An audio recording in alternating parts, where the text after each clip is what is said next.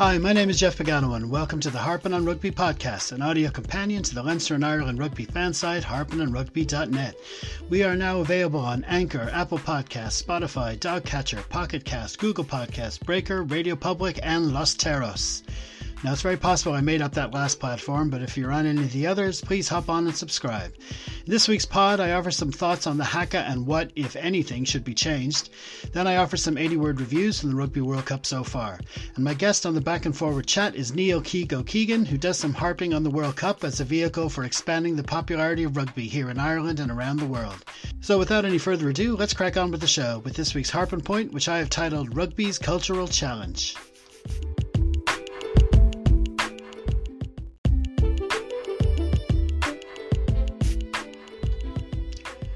Rugby's Cultural Challenge.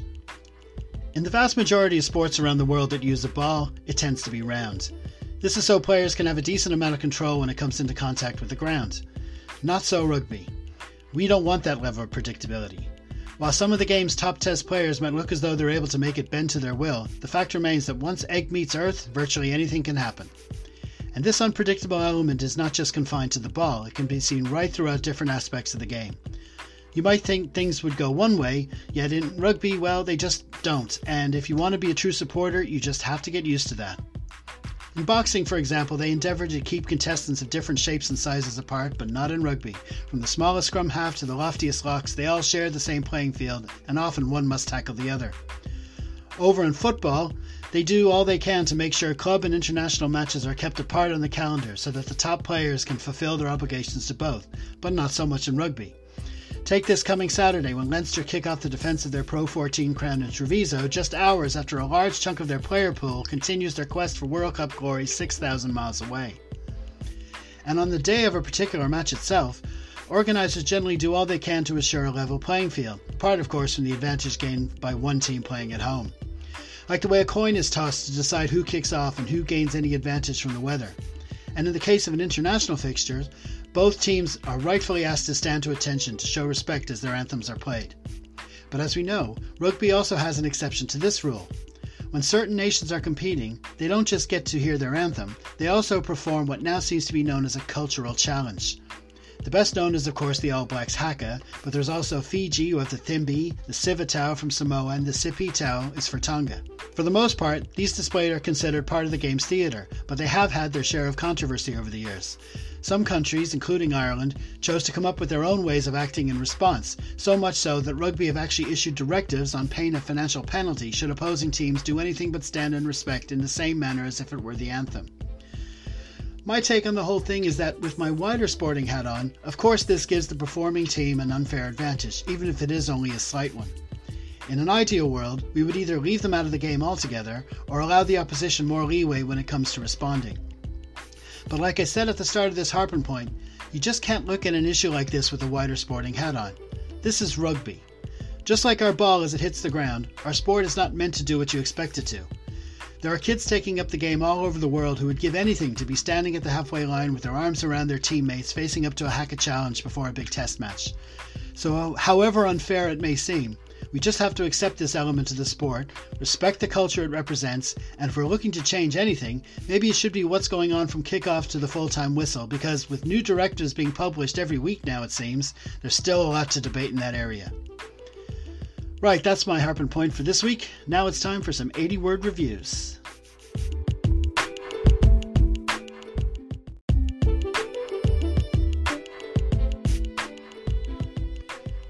80 word reviews are what I call brief summaries of the latest matches for team on Leinster and Ireland's radar.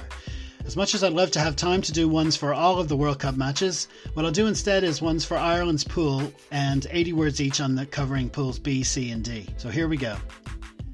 Japan 30, Russia 10.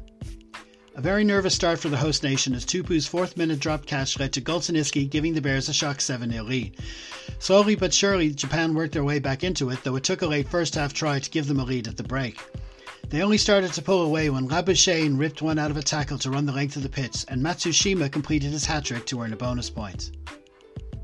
Russia 9, Samoa 34.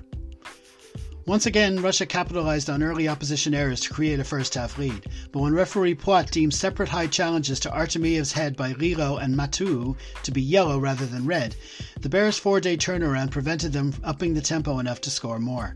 In the second half, when Gotadzev saw yellow as Amosa scored, a brace from Fidow made Samoa the third Pool A side to open with maximum points, though not without good fortune. Pool B in the marquee match of the weekend, the Springboks made all the early running, but led by the straightening runs from deep by Beauden Barrett, the All Blacks hit them with two tries in four minutes from which they couldn't recover. Du Toit pulled one back in the second half, but the reigning champs won out 23 13. In the other match, Namibia pinched an opening try, but the Italians hit back with seven of their own for a 47 22 triumph. Pool C. France blew hot in the first half, building a decent lead in their crucial opener with the Pumas before going cold in the second, having no answers to close line out some mauls to fall behind. Yet Camille Lopez dropped a goal to seal the win as Boffelli couldn't counter with a late place kick. Argentina might question why 13 French penalties led to zero yellow cards from Angus Gardner. Next, England earned maximum points against Tonga without ever passing second gear. Pool D. An upset looked on the cards as Fiji deservedly led Australia by nine into the second half, but gradually the Wallaby pack took hold of things and went on to a bonus point win. Then, with just a four day turnaround, the Fijians were actually on the receiving end of a shock as pool underdogs Uruguay made the most of many mistakes to earn only their third World Cup victory. In between, the Welsh made relatively light work of Georgia for five points. That's it for this week's reviews. Now it's time for our back and forward chat.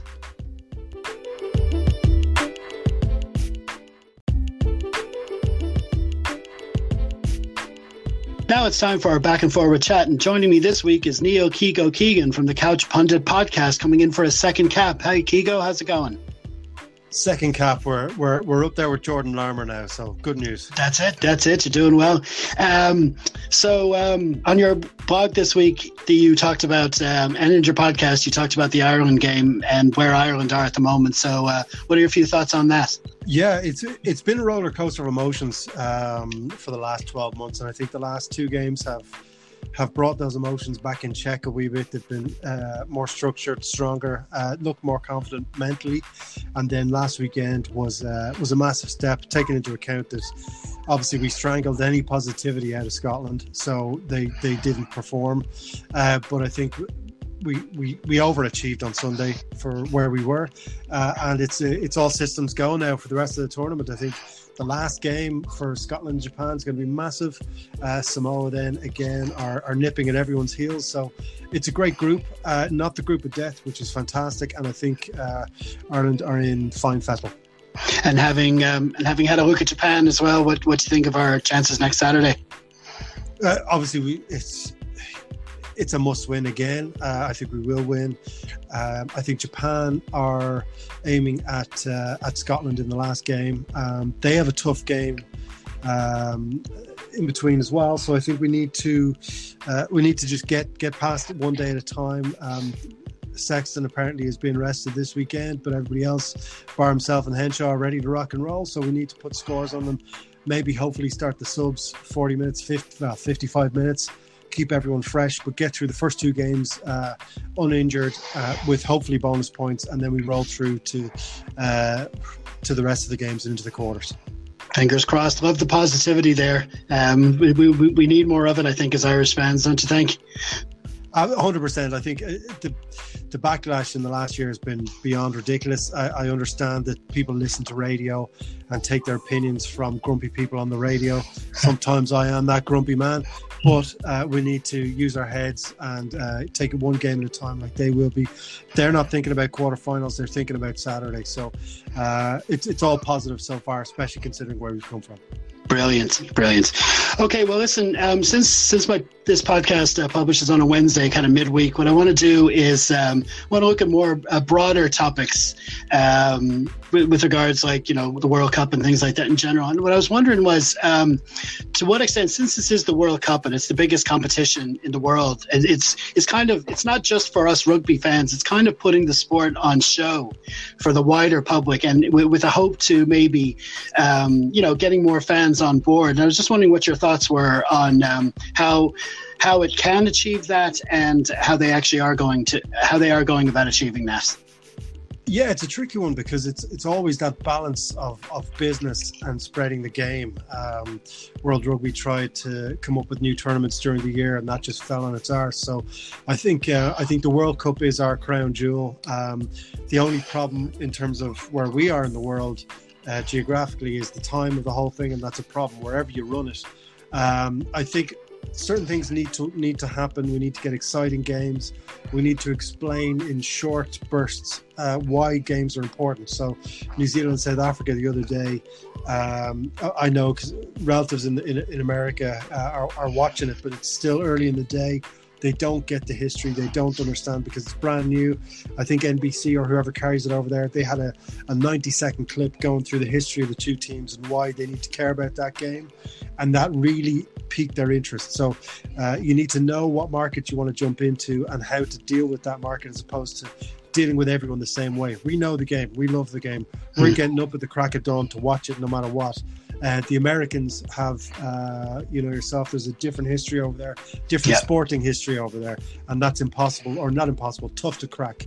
The, the sport, the game is there to to break in, uh, but they need to manage that slightly differently than. Uh, I don't think um, arrogance is the wrong word, but we can't assume that markets know about our game. And as well, the problem with that, with the professionalism being so young, there's only really a handful of teams working professionally. It's not like football where you've got 100 teams uh, in relative professionalism. We've got about 12 to 15. Yeah. Uh, uh and that's going to take time to spread across. Now, once once you start seeing uh, like Japan doing well in this tournament is huge. Uh, and, and I think they will do very well. Actually, the bet I have is, is not not real money, but uh, Ireland and Japan to get out of the group. That's that's that was my my premonition. Uh, but I think uh, when teams like Japan do well, that's great for the game. We need America to, to, to perform uh, uh, to perform well, and then we need kind of the peripheral teams to show up. The problem with it is the money's in the top four, top five teams uh, and it's very difficult to bring uh, the lower tiers up. You see what happened to Italy, and even a tier one team like Scotland. You see what's happening to them at the moment. So it's not like football where you can plow money in and generally get results. Uh, it's it's a bit like it's a bit like fighting where you can't if everyone is is working at the same level you can't pick a winner uh, Scotland lose form, America lose form, and it all falls apart. So uh, it is a crown jewel. It is a, uh, a beautiful tournament, but the problem is the contenders are contenders pot is so small. Yeah, yeah, because I mean, it's kind of a you wouldn't be sure which way to go because um, at the moment, you know, the way they have the four pools of five teams and they've got these crazy midweek matches and four day turnarounds, you want to change that. But if you expand the tournament by any more, if you let any more countries in, um, you might go back to the days when you had a uh, hundred nil wins and things like that, you know, and uh, that's not going to raise a lot of interest in the sport if teams are getting hockeyed. No, there's no, and it doesn't do anything for the game in that country as well. It's, mm-hmm. it's, it's like our Six Nations when you do we rotate number six or do we stick with Italy? You know what I mean? It's yeah. the result will be the same regardless of who you, you rotate in. Uh, yeah. Uh, but but I I think the way they've run it, uh, I think the way it's presented on television is great. I think market specific presentations are the way forward. For example, like India is a massive market as well. They're into the cricket. Um, they, they, it needs to be presented differently to those guys than to us. Uh, the Americans are the same, and then you look at China and all these different places because New Zealand is our our top team, but like nobody, there's nothing else to come out of New Zealand. With all due respect to our beautiful New Zealand cousins, it's rugby, a bit of cricket, and that's kind of it, really. You know, it's not like we have, and England as well, but you know, a lot of the other bigger countries have uh, varied sports. America have a load of sports. Ireland even have boxing, we've MMA, we've hockey, all this sort of stuff around, and obviously our own sports around rugby.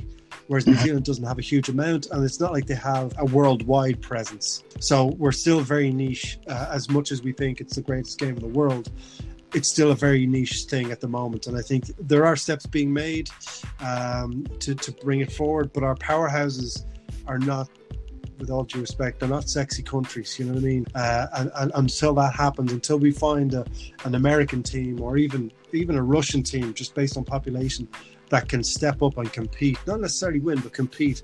That's what brings the game to the people and, and brings interest. It's not necessarily visibility on television. Hi, just butting into the chat with Keego for a sec to let you know that the Harping on Rugby podcast is brought to you by the Irish Rugby Store. Head over to shop.irishrugby.ie to look at the latest ranges, including the new Ireland jerseys from Canterbury. Thank you. Back to the chat. Yeah, I mean it's um, it's kind of a catch twenty two when you look at it from Ireland's point of view within the game because as much as we'd like to spread it around the world, I mean if the um, the likes of the USA and Japan, kind of sleeping giants, you could call them, if they woke up and used their uh, financial clout to its full potential, we could we may not see ourselves getting near number one again. Oh, 100%. If you if you just look at American uh, college football, and, and and let's say 80% of those uh, those players don't make it to the NFL, there's 80% of a player pool that they could bring to rugby into professional sport they've already got the uh, the the, the tra- you know uh, the training as an elite athlete. It's just a code that changes. They can do that. They're, they're, the playing pool is already there in the states. Um, so if and, and, I'm amazed that Russia aren't aren't better because of just the sheer size of them.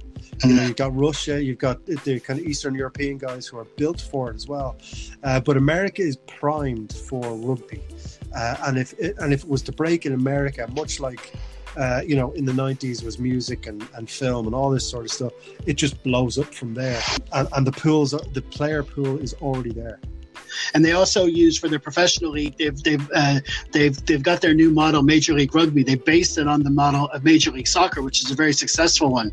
So um, that you know the the teams in that league start expanding and, and start you know they can grow the professional game there. And I, I remember years ago uh, on our 30th birthday, we all went to Vegas, and we went to the we went to the uh, World Rugby Seven stop there in the the college just outside the strip, and we sat there for two days watching sevens rugby, and it was full of uh, the first day was full of college students, uh, whatever there was a break on or whatever, and they all came in to watch it, and you could see their heads being blown by the speed, the skill, the conflict, the combat of the game, and how fantastic it was. And so, if you were to uh, extrapolate that out to the 15s game, and you were able to, uh, I know, you know, once a year or once every other year, Ireland goes over and all the paddies go to watch Ireland play Italy or Ireland play New Zealand. Um, if they were to do that on a semi regular basis in and around their own league, uh, which I think they had nine teams. I think they're hoping for twelve next next season. It's just it's the game is tailor made for America, in that there's no um, there's no breaks, there's no stop, very little stops in comparison to American football. But again, you're fighting an uphill battle in that jurisdiction because of the history of, of what's been going on. Uh, and I guess each country has has its own version of that. And uh, just narrow it down now to from Ireland's point of view. I mean, as you said yourself, we have a lot of different sports here as well, and you've got GAA, which seems to have in in football anyway as Dublin winning every year. So you know interest might be going down a bit in that. And you know how how do you think this World Cup could help um, get more Irish fans to follow the sport? I think actually part of the problem that stopping that happening and, and rugby getting a, a grip on this country is the the negativity surrounding the online commentary because you know you know yourself if you want to learn about something you google it mm-hmm. if you google rugby and you find a, a, facebook group or whatever it is outside of of yourself there on on harping where it's grown up conversation um, a lot of it gets petty a lot of it gets silly uh, and that's Parochial. people Exactly, and and yeah. uh, and if you are brand new and you go in and you're trying to learn and you join one of these groups and you start having a chat, and again, I know there's going to be a lot of them listening to this. This isn't directed at any one person or group, and it's a generality. Um, if you go in and you start looking at the conversation and it becomes this childish stuff, you walk away, Absolutely. and you never come back. Mm. Uh, and so, whereas if we were able to cultivate a slightly more positive bit of crack, of course, you know what I mean, a bit of hmm. banter, mm. but cultivate a more positive online presence because that's where people will go first. Um, you, unfortunately, people don't go to the rugby clubs anymore. That's where, you know, my old man used to bring me down to Seapoint. Shout out to Seapoint from the age of four all the way up to uh, whenever. I, I to go to Lansdowne to watch Eric Elwood uh, when I was four or five. He, mm-hmm. The kicking tee was a little pile of sand from a bucket. You know what I mean? Yeah. Um, that's that doesn't happen anymore if you're being introduced to rugby. It all happens online, and you see a clip and you go, "Oh, Driscoll, 30 second clip," and you go, "Wow, this is amazing! I want to learn more." You Google it and you find a Facebook group and you get involved and you start having a chat with people, and then you realize that I, uh, online is not the best place to experience or learn about a game. Uh, if anyone is listening and they want to learn about it, just go to your local rugby club. They want they want new people, new families, new players. Go down there and watch uh, and enjoy it. That's where you should learn. Uh, online is is I think online is getting to be a problem. Uh, initially, it was a beautiful thing. You know, your your site is 100 years old.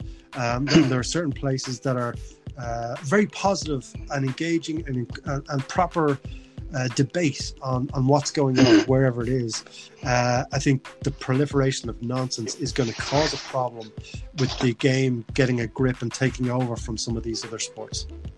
Yeah, well, we can we can only hope that's the case. Um, now, of course, if Ireland won the World Cup, that might help uh, get a few fans in itself. Oh, it's but um, yeah, so so we can hope for that. Yeah, you never know. You never know. Wouldn't definitely wouldn't rule it out.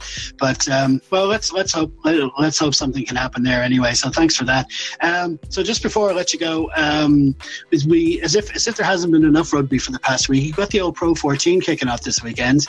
Um, any thoughts about Leinster kick off against Benetton? Any thoughts? Thoughts on Leinster going into the new season? I won't lie, I completely forgot about it until this morning.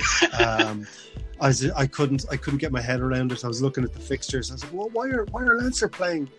What's going on? I thought it would be later in the year. So I think um, I, I think the, I do like the look of the preseason that Leinster did, the touring they did. They got very much away, as far away uh, from the, the, the, the, bubble here as they could. And I think that's important to bond the group that is there. Uh, there's a great amount of experience that has um, either been left behind or left out of Joe's Joe's squad, which is really good for the for the guys and the kids who are left there. Mm-hmm. Um, I think the, the opening fixtures work well. I think it's good to uh, just to get get the game, get the oil in the machine, and get everything running. Um, kind of on the QT while the, the World Cup is going on uh, until we get to uh, kind of the, the Heineken there and it's December. Yeah, and I think that's really important. Uh, I, have I've no worries about the, the yeah. blue team. I think I think that the, the way it's run, the two lads, Stuart and Leo, are are so uh, smart in what they're doing and how they're dealing with people. Uh, I think you're going to see a big start with these kids uh, or the, the kind of the non uh, starters. Big start to the season, and then when the, the the frontliners start being brought back slowly but surely, it may end up being January by the time they're they're back. Um, they'll be they'll be going into a well-oiled machine. They won't have to worry uh, about these kind of uh, fringe players. Are they holding themselves up? The work's been done. Uh, there's a few things that need to change. I think um, a few players had a rough a rough time last year, so guys like Toumani and things like that, they need to uh, really step up as leaders, which uh, which was you know part of the reason they were brought over in the first place. And I think uh, I think once once everyone settles into the season, you'll see Leinster just marching forward because the, the, the depth is amazing. A lot of the other teams are decimated because of the World Cup. So I think there's money being made by Leinster all the way through before Christmas. That's great, Keego. Thanks for all that. And before we let you go, why don't you let us know what you have going on over at your website for the next while? Yeah, over on the, the couchpunditireland.com, we've got, uh, or I've got, uh, general uh, World Cup meanderings and thoughts and musings. Um, a little bit of political stuff up there, but that's for another podcast on another day. And uh, just, I think we're going to be open it to maybe three, four times a week, just to uh, because there's so much news and there's so much uh, going on. And uh, you know people are, are thirsty for knowledge and thirsty for breaks during work which is uh, you know all, all we really provide. So yeah that's kind of what we're doing or what i'm doing over the next little while. Uh, and then obviously after the world cup we'll decompress and then then get back into the pro 14 and the heineken. So that's kind of the that's kind of the plan for the for the next little while. Brilliant. Well best of luck with that and uh, we hope to have you on again soon. And here's to another great weekend for the boys in blue and green. 100%